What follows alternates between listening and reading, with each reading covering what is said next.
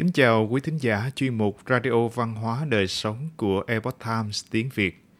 Hôm nay, chúng tôi hân hạnh gửi đến quý thính giả phần 11 trong loạt bài viết dưới tên Cảm ngộ Tây Du Ký của tác giả Hoàng Phủ Dung. Phần này có nhan đề Vì sao đường tăng trải qua 18 năm trong một năm? Bài do Thiên Lý biên dịch theo bản gốc lấy từ Epoch Times Hoa ngữ. Mời quý vị cùng lắng nghe. Trong Tây Du Ký miêu tả cảnh nhân gian và thiên thượng, triển hiện thời không đa chiều và thế giới thần Phật đạo khác nhau. Vô luận khoảng cách xa xôi như thế nào, một niệm của tiên nhân cũng có thể xuyên thấu đến đó. Nhưng ở nhân gian đại đường hư cấu trong tiểu thuyết, có một điểm nghi vấn. Từ hồi thứ 9 đến hồi thứ 13 của tiểu thuyết, Đường Tăng sau khi ra đời trưởng thành đến năm 18 tuổi, vì báo thù cho cha lên đường đi Tây Thiên lấy kinh, cớ sao để phát sinh trong một năm là năm trinh quán thứ 13. Chúng ta trước hết cần xem lại tình tiết của câu chuyện. Trong tài Du Ký viết rằng, thân phụ của đường Tăng là trạng nguyên đại đường tên là Trần Quang Nhị, mẫu thân là con gái của ân thừa tướng tên là ân ôn kiều, cũng gọi là mãn đường kiều. Năm trinh quán thứ 13, Trần Quang Nhị đầu trạng nguyên, năm ấy đã thành hôn với ân tiểu thư. Đường Thái Tông phái Trần Quang Nhị đến Giang Châu nhậm chức, làm chủ ở Giang Châu. Đáng tiếc, nửa đường Trần Quang Nhị bị tên lái đò Lưu Hồng giết hại lúc sang sông. Ân tiểu thư lúc này đang có thai, vì đứa con trong bụng tạm thời chỉ có thể miễn cưỡng thuận theo Lưu Hồng. Sau khi đủ ngày đủ tháng, ân tiểu thư sinh hạ một bé trai. Trong lúc mê man, bà nghe được có người nói bên tai. Mãn đường kiều, hãy nghe ta dặn dò. Ta là Nam Cực Tinh Quân. Hiện phụng chỉ quan âm Bồ Tát đặc biệt mang đứa trẻ này đến cho ngươi. Đứa bé này tương lai danh tiếng sẽ vang xa, không phải là người bình thường. Tên giặc họ lưu nếu trở về nhất định sẽ hại đến nó. Ngươi cần phải hết lòng bảo vệ. Phu quân ngươi đã được Long Vương cứu. Ngày sau hai vợ chồng ngươi còn có cơ hội gặp lại. Mẹ con cuối cùng sẽ đoàn viên, cũng định sẵn có thể báo thù rửa sạch oan khuất. Nhớ kỹ lời ta, mau tỉnh lại, mau tỉnh lại. Nói xong, người kia liền rời đi. Sau khi ân tiểu thư tỉnh lại, bà ôm đứa con không biết giấu ở đâu. Mà lúc này tên cướp Lưu Hồng đã trở về, muốn giết chết đứa nhỏ. Ân tiểu thư trong lúc nguy khốn nghĩ được kế hay, tạm thời thoát được. Sáng sớm ngày nọ, Ân ung kiều bức bách phải tự mình viết thư máu, mang con nhỏ đặt trên bè gỗ, dùng dây buộc chặt rồi thả xuống sông. Trưởng lão của chùa Kim Sơn là Hòa Thượng Pháp Minh, là người tu hành rất cẩn mật. Ngày nọ lúc ông đang đả tọa, bỗng nhiên nghe thấy tiếng khóc của một đứa bé. Ông bèn đến bờ sông, phát hiện thấy đứa trẻ đáng thương này. Hòa Thượng Pháp Minh gấp gáp ôm đứa bé lên, mang về từ viện, từ đó một lòng nuôi dạy, đặt pháp danh cho đứa trẻ là Huyền Trang. Vốn là Trần Quang Nhị lúc còn sống đã phóng sinh một con cá chép vàng. Con cá chép này kỳ thực là Hồng Giang Long Vương. Trần Quang Nhị sau khi bị kẻ cướp đánh rớt xuống sông, đã được Long Vương cứu. 18 năm sau, Huyền Trang trưởng thành, cuối cùng báo thù được cho phụ thân, đoàn viên với mẫu thân. Trần Quang Nhị cũng được cứu sống trở lại. Vua Đường sau khi biết được chuyện này đã phong Huyền Trang làm học sĩ. Phụ tá việc triều chính, Huyền Trang lập chí tu Phật. Vua Đường tiễn ông đến chùa Hồng Phúc kế tục tu hành.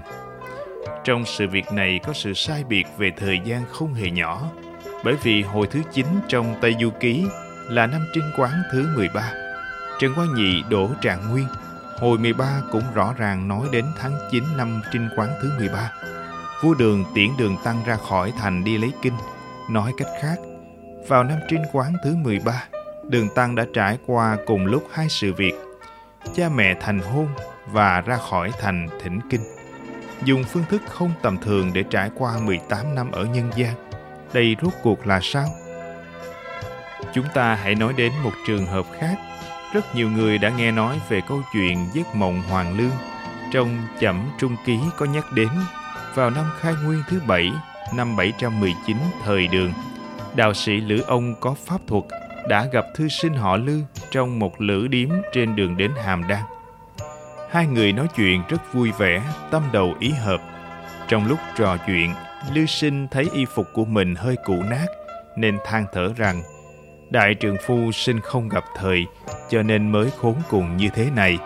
Anh ta cảm thấy con người sống trên đời nên kiến công lập nghiệp, phong hầu bái tướng, quan diệu tổ tông. Anh ta nói một lúc thì mắt đã hơi nhắm. Lúc ấy chủ khách điếm đang làm cơm, nấu một ít gạo nếp. Lữ ông lấy một cái gối me ngọc từ trong hành lý đưa cho Lưu Sinh và nói Cậu gối lên cái gối tôi đưa này, có thể giúp mộng tưởng thành thật, thực hiện được tâm nguyện của cậu.